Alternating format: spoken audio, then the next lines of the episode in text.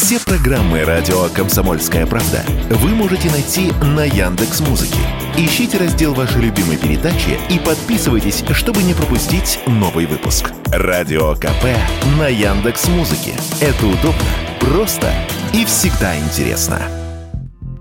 Если раньше торговцы зельем в качестве рекламы использовали примитивные надписи баллончиками на стенах, то теперь в ход пошли серьезные технологии. В метро стали появляться профессионально сделанные плакаты, в точках общепита стикеры на столах. А недавно один маркетплейс даже полностью брендировал большой автобус и перекрыл им в начале января две полосы на Новом Арбате. Как правило, эти материалы содержат кодовые сленговые слова, значения которых с легкостью считает молодой наркопотребитель, но не поймут родители. Плюс ку ар-код со ссылкой, ведущей на торговую площадку в интернете. Как выяснили журналисты, в случае с автобусом наркодилеры купили старый МАЗ и наняли водителя, использовав его в темную. Эффект превзошел ожидания. Об акции написали десятки изданий. В общем, ясно, что за продвижение онлайн-торговли запрещенкой взялись профессионалы, рекламщики и дизайнеры.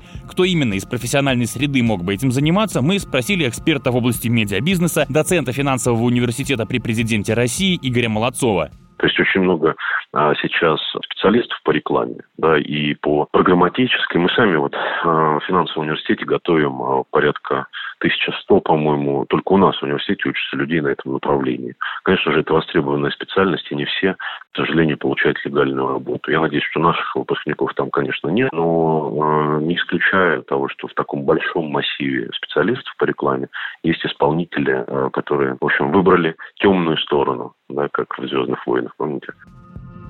Нынешнее явление эксперт сравнил с волной рекламы онлайн-казино и букмекеров, которых стало особенно много во время чемпионата мира по футболу в две тысячи восемнадцатом. Рынок с миллиардными оборотами, теневой, но при этом находящийся у всех на виду. Концы найти трудно. Как распространители наркотиков, так и те, кто помогает им продвинуть свои услуги, скрываются под никнеймами в самых темных, потайных уголках интернета и всплывают в самых неожиданных местах, сказал Радио КП эксперт в области медиабизнеса Игорь Молодцов. Я был в жюри в одном из конкурсов, принимал участие в качестве жюри, где оценивались работы по коммуникациям.